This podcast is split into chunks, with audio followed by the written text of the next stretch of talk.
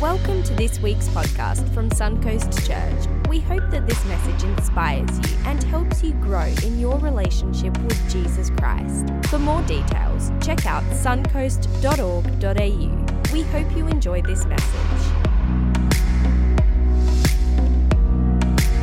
It is once again an absolute privilege to be speaking through whatever screen you're watching this on and wherever you find yourself today. We're continuing our series, Address the Mess today. If this is your first time ever coming across uh, Suncoast Church, or maybe ever coming across some kind of church service online, it is an absolute privilege today for you to join us. And I want you to stick around. Hopefully, you will find this super helpful for you. And you know, just before you heard an amazing story of someone's changed life and how Jesus made a difference in their life. And I, I want us all to remember, wherever you sit on the faith spectrum, whether you're new to faith or you're not yet there, or you're a skeptic, or whether you're someone who calls Suncoast Church or Impact Church home, church, and we have all learned together in a renewed, fresh way over this past season, is not a building, is not a service, it certainly isn't an online feed.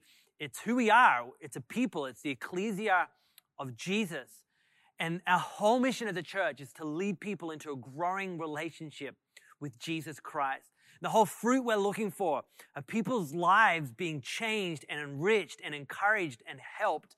And I just want to thank you so much again, those who call our church home, for the way you continue to give and to pray and to serve and love people. Make no mistake about it. You are making a difference in people's lives. God's heart is towards humanity, and as followers of Jesus, we get to partner with His great work on the earth. And so, hopefully, in this series, we've learned a whole lot of practical uh, ways in which we can address different messes, not only in our own life, but messes in the world. And indeed, there are many, many messes. Um, but hopefully, you're going to be able to have a few take homes from this. But I want to begin today with a particular thought around addressing the mess and I ask you this question. Do you remember times in your life where maybe you have made a messy situation messier?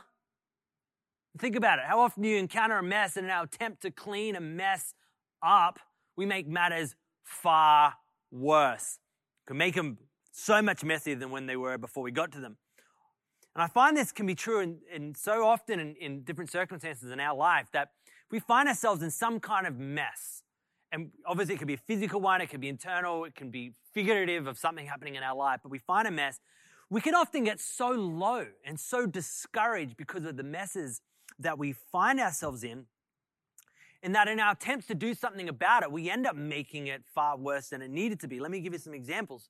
If you've ever experienced debt, if you've ever seen someone in financial debt before, you know, they found themselves in a financial mess, that can be super discouraging. And if you're someone who's in the middle of that right now and you've been trying to find ways out of it and been trying to take positive steps towards improving the situation you're in or getting out of certain financial messes you're in, often our discouragement in those moments, instead of working towards getting out of the mess, can often cause people to go further into the mess and get more in debt. Man, I don't know if you've seen this, but I've certainly seen people who have thrown in the towel and they've realized their finances are such a mess, they've just given up trying to address that mess. And so rather than cleaning it up, they've just made a far bigger mess. We tend to do that, don't we? I mean, think of it in other areas, maybe some kind of unhealthy habit. And think of any one you want. Maybe think of the one that you've struggled with before, maybe the one that you are struggling with, any kind of unhealthy habit. Isn't it amazing how we can identify them as unhealthy, as habits that can we could refer to as some kind of mess in our life, something that isn't as potentially that should be. But what happens is whenever we try and address that, if we can sometimes make matters worse, and then we feel horrible for being in the mess, and then we return to the unhealthy habit and we go back to that and it becomes a perpetual cycle of creating more and more messes to deal with our guilt, to deal with shame. Till eventually something that was an unhealthy habit can become an unhealthy addiction in our life. We've made matters worse. Or perhaps in your life, you have often find yourself saying, there is so much to do and I have so little time, and perhaps your time management or lack thereof time management has caused your life to be in so much of a mess, and you have no margin in your life. Have you ever found yourself so overwhelmed with the sheer enormity, allegedly, of what you have to do, that instead of addressing it one by one and being systematic and going after addressing that mess in your life, you throw in the towel.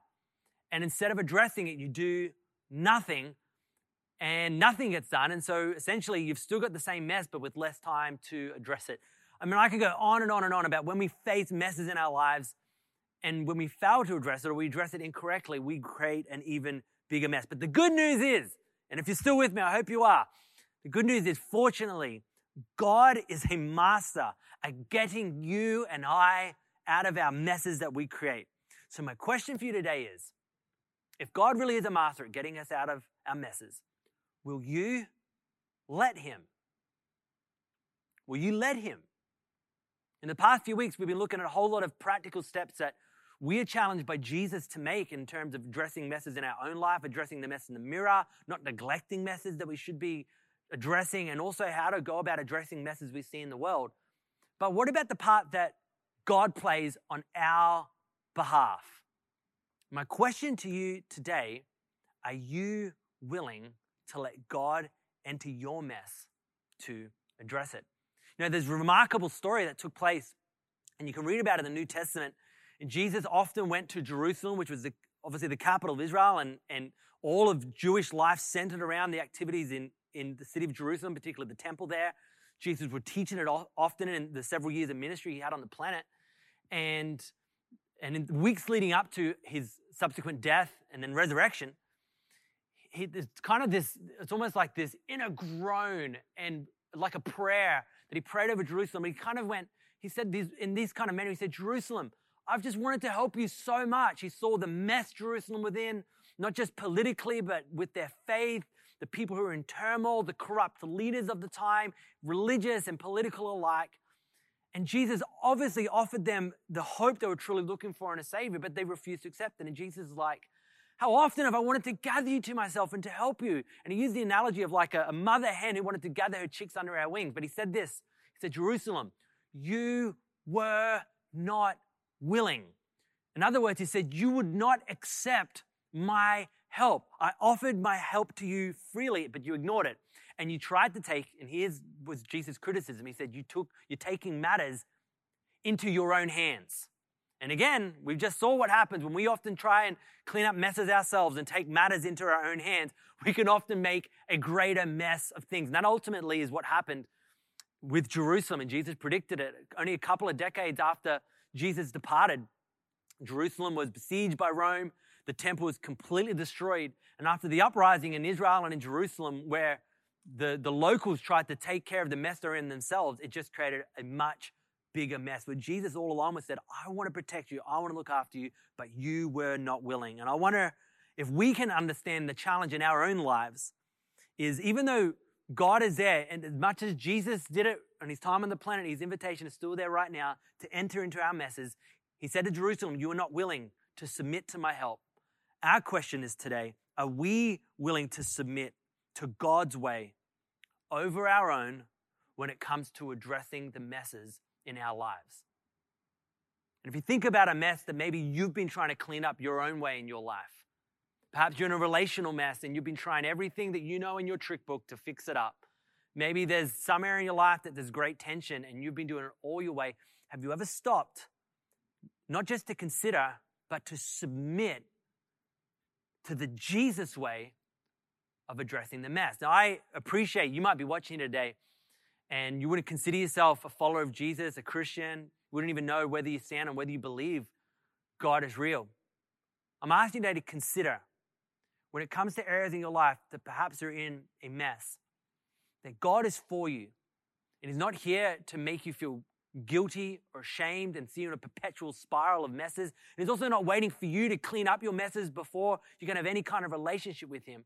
He's asking, and I'm asking you today, would you consider submitting your way of dealing with messes to the Jesus way of dealing with a messes? Our way creates more messes. Jesus has an amazing way of healing and cleaning and addressing our messes. Now, we've seen this kind of thing play out countless times, not only in our own lives of us making messes messier, but there are great examples of this done right. And I could, you know, we could find so many illustrations, but I want to hone in on one particular story in the Old Testament where this, this is illustrated so profoundly. And it's a story of David. Many of you would, would know who David is. And David obviously um, was, was known, he lived a thousand years before Christ. He was the king of Israel. But before he was the king of Israel, he was just a shepherd. And the king at the time when David was a shepherd was a man named Saul. And we can read this story in the, in the Old Testament book of First Samuel. And we pick up this story in chapter 24. And the background is God had a plan for Israel. And at the time, King Saul had made a huge mess of things. I mean, Israel was in such a mess. Saul had made some horrible decisions, his own pride, his own arrogance, uh, he, his own personal messes had caused messes for the whole nation. And so God's like, I need to anoint a new king. David was that king. So when David was younger, he was anointed as the future king of Israel. And many of you are familiar with the story. He came to notoriety by killing the, the great enemy of Israel, Goliath. He became a great leader in Israel. And as he went from success to success, his notoriety spread, his influence spread. Ultimately, Saul got super jealous of David's influence and popularity. And so he began to resent him. And, and this ended up where we pick up the story today. Saul was hunting David down. And at this point, David was Saul's son in law. Okay. So if you've had issues with your parents in law before, consider David. I don't know if yours has ever tried to hunt you down to kill you, but this is where we find David today. Okay. So not only was Israel in a mess, Saul's leadership was in a mess, and now his relationship with his son in law was in a mess. The whole thing was messy. And we find David here. Keep in, keep in mind, God had promised David, you're next in line to be king. Okay, so this is where we find David now. And we pick up the story. David was hiding in a cave with some of his followers, some of his men. And while Saul was looking for David to kill him with his own soldiers, we find Saul and David have an encounter in a cave. And this is how the story goes. This is from 1 Samuel chapter 24. And I want to read to you from um, verse 3. It says, uh, Saul came to the sheep pens along the way, and a cave was there. So Saul went in to relieve himself, went to the bathroom. And David and his men were far back in the cave. Didn't know. David's men said, This is the day the Lord spoke of when he said to you, I will give your enemy into your hands and for you to deal with them as you wish. So David crept up unnoticed and cut off a corner of Saul's robe. Afterwards, though, David was conscience stricken for having cut off a corner of his robe, and he said to his men, The Lord forbid that I should do such a thing to my master, the Lord's anointed, or lay my hands on him, for he is the anointed of the Lord. And with these words, David sharply rebuked his men and did not allow them to attack Saul. And Saul left the cave and went his way. This is an amazing moment because you have to take note here.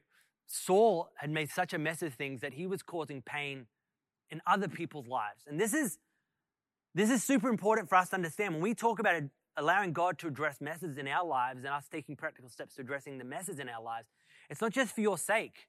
Do you realize when things are out of line in your life, the people who are closest to you often can be those who are most negatively impacted by the messes in our lives. And we see this here with Saul.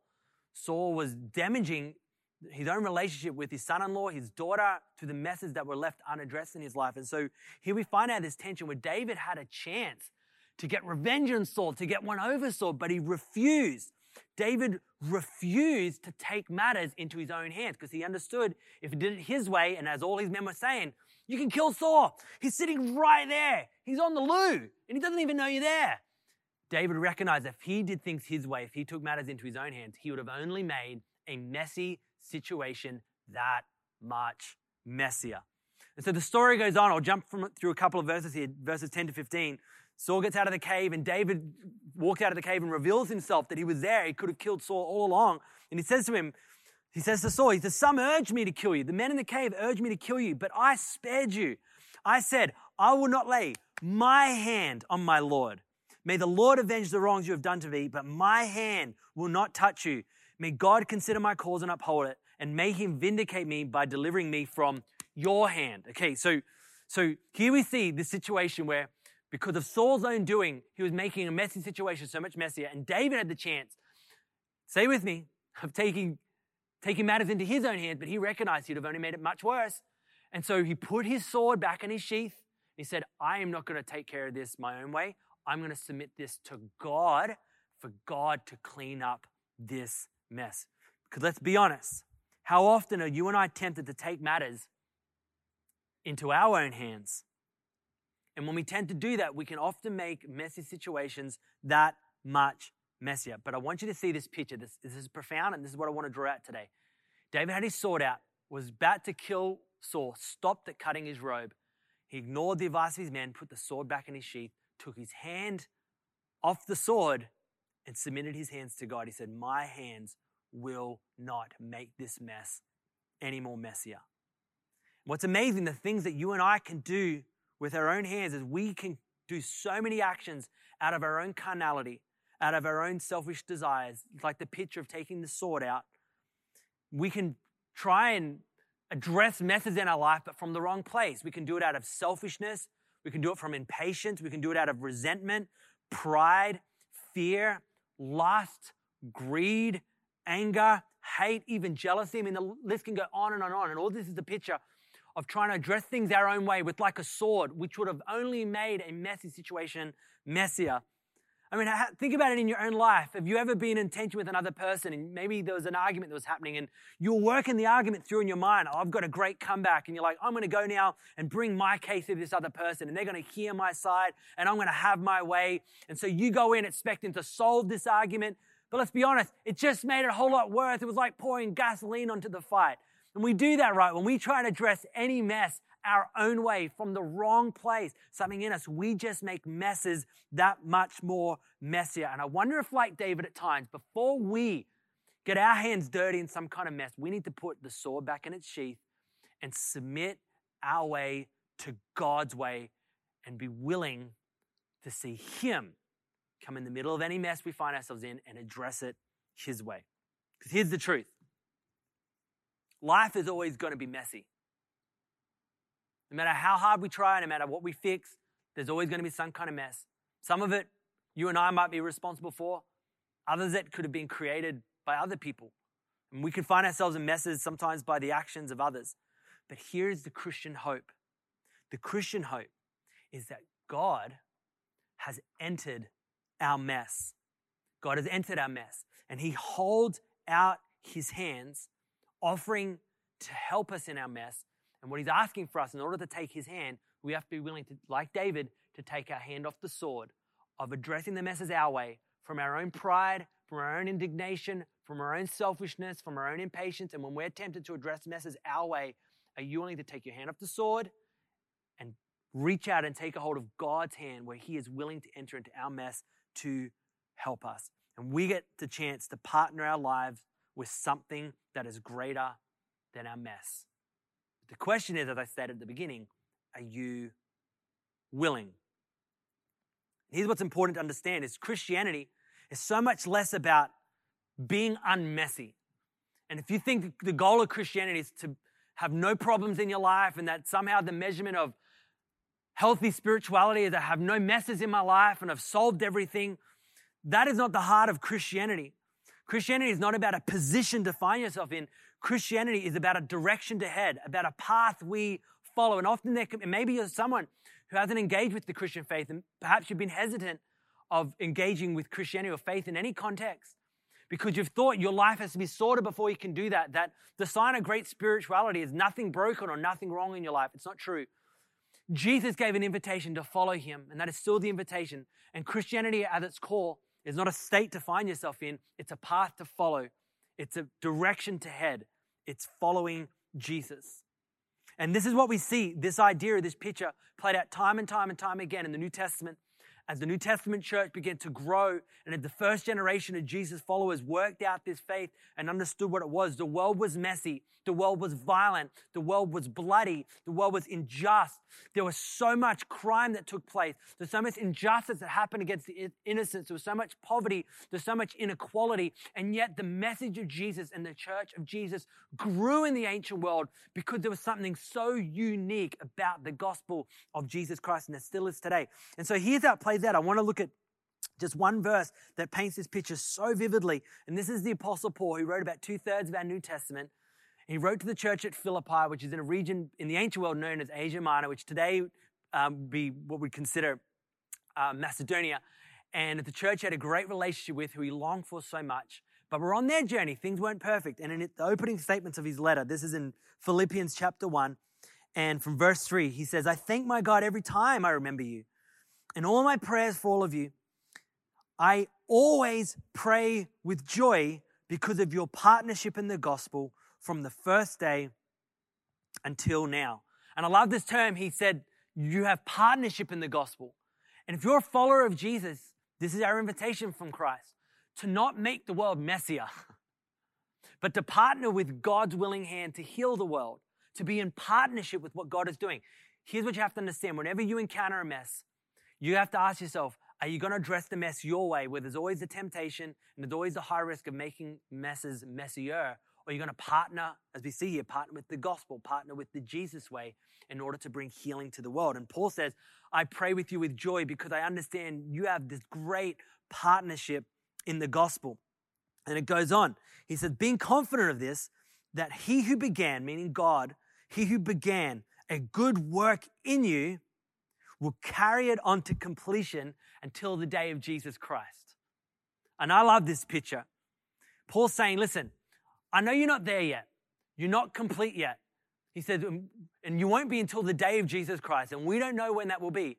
So he says, but I still, when I think of you and when I look at you, when I pray for you, I'm filled with joy, knowing that what God began in your life, He will complete it. So Paul's looking at their life, recognizing they're not there yet. God began something, but things are messy. Things aren't working out. But He wasn't criticizing them. He wasn't judging them. He said, when I pray for you, the, the, the feeling he had towards the mess they were in, you got to catch this. It was joy. It was joy. When was the last time you looked at a mess you were confronted with or a mess in your life and ever had a feeling of joy about it? It seems counterintuitive, right? But this is a great picture of how God looks at our life when you got to hear me. When God looks at you, he sees he feels joy. You are the joy set before him. And when God looks at our life, and maybe you feel like your life is in such a mess right now, and things are so out of line right now, and things are so messy, in your life right now that God couldn't feel anything towards you about animosity or anger or disappointment, when God looks at you, God feels joy. God is for you. God loves you. And He demonstrated His love for you through His Son, Jesus Christ. And so, in the same way, Paul looks at this church and going, I know you're not yet complete. You haven't fixed all your messes, but I, I just want to say, I pray with joy. And this is a picture of how God addresses the messes in our lives. In other words, we're all on our way. We're not yet there. We all have our messes, but He loves us as we are, mess and all. And it's His love and it's the way He loves us in a mess that leads us to growth, maturity, and change.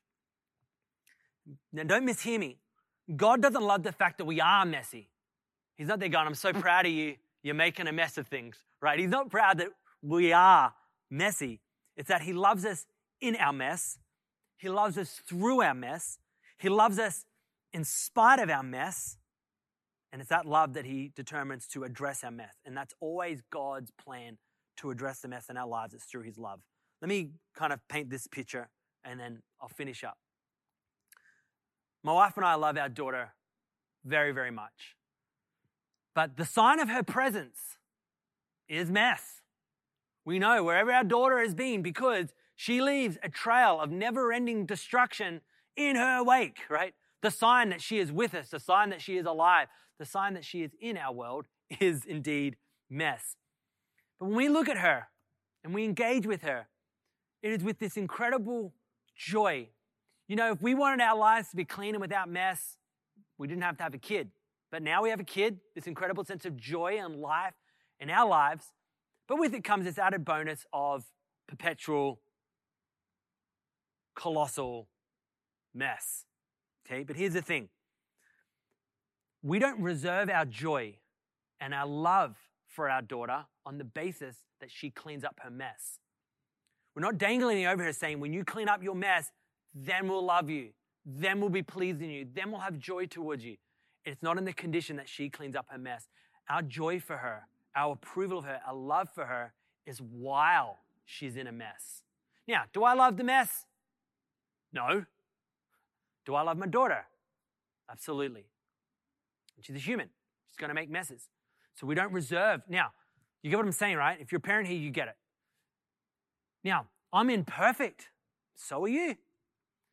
But if that's the way we feel about being imperfect towards our own child, how much more your Heavenly Father, who is perfect, feels about you and I.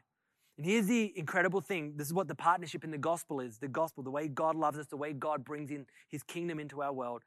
He will determine to complete work in us. God will complete it. Our own ways don't make us perfect. Our own ways won't clean up the mess. It's what God is doing through the gospel that ultimately cleans up and addresses the mess. But here's the thing God's way, of doing things, God's way of addressing the mess, is always so counterintuitive. It's so counterintuitive. That's why it's often hard to submit to. And hear me in this. It's why it seems like when you look at mess or things being not finished, whoever has joy, if you're someone who is in art, you're waiting for the end product, right? That's where it's like fulfillment. Finally, it's finished. Who has joy when things are still unfinished or things are in a mess? The God's way, the gospel way can seem so counterintuitive. That's why it's often hard to submit to. It doesn't make sense to have joy when looking at something in a mess. But here's the thing when you stop and consider God's way, you take your hand off your sword, you go, How's God's way going to be in dealing with this mess? You consider God's way and then submit to the Jesus way, like David did. He was like, I ain't going to do this my way. I'm going to put the sword back in its sheath. I'm going to get, let God into this mess and deal with it. When you submit to the Jesus way, it changes your tone, it changes your touch, and it changes your take. When you submit to the Jesus way, it changes your tone. When you approach and have to address any mess and you're taking your hand off your sword and you're in partnership with God and the way the gospel works, when you address any mess, then it changes your tone. Instead of being harsh and indignant and impatient towards the messes in our lives, you become gentle. You become patient. You become kind. And come on, if you've ever been responsible for a mess and someone has to address your mess, haven't you been grateful when they've been patient and they've been gentle and they've been kind towards you? When you consider the God way, doesn't mean you don't address, doesn't mean you ignore messes. It just means it changes your tone. And I wonder if you and I, if we take a hand off our sword to address different messes in our life, our tone needs to change. Likewise, it changes our touch. Instead of making messes messier and leaving a huge trail of destruction in our wake when we've tried to make things better, we consider God's way, we then, instead of contribute to the mess, we then help contribute to healing.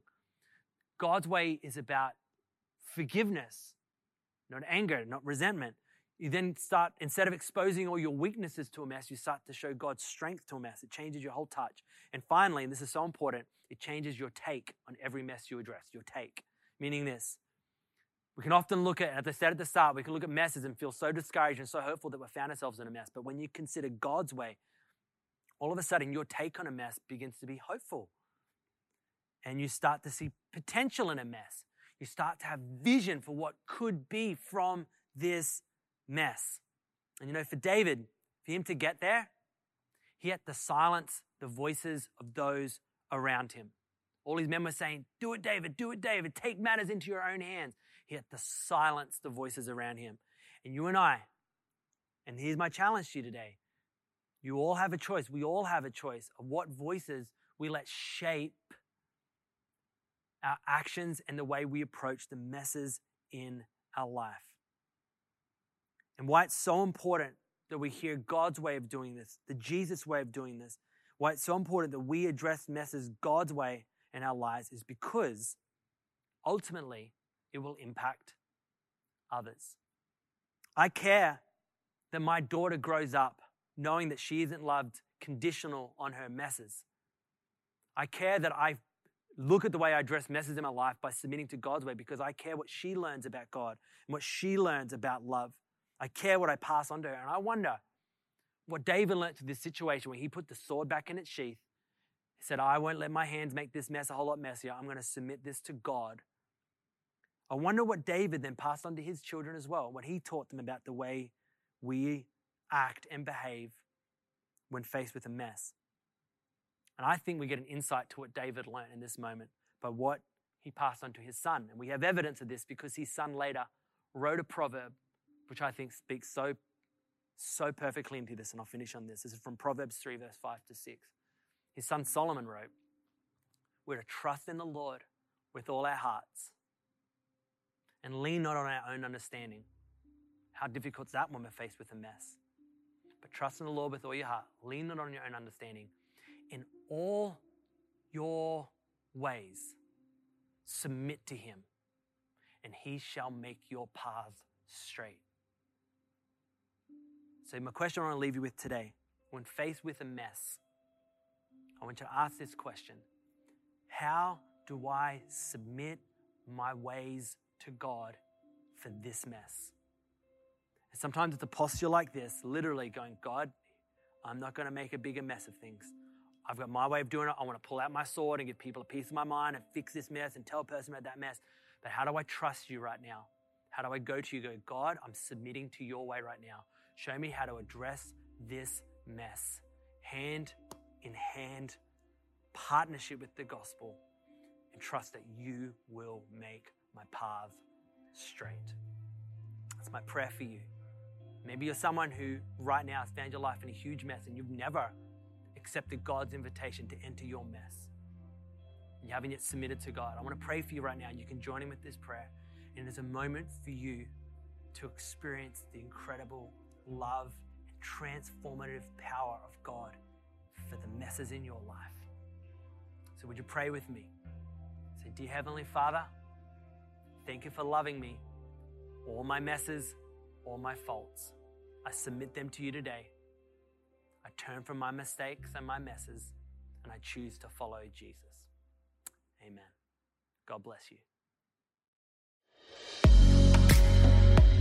Thanks for listening to this week's podcast. We hope you were encouraged by what you heard and inspired to grow in your relationship with Jesus Christ. For more details, check out suncoast.org.au. Hope you can join us again on the next podcast or here at Suncoast Church.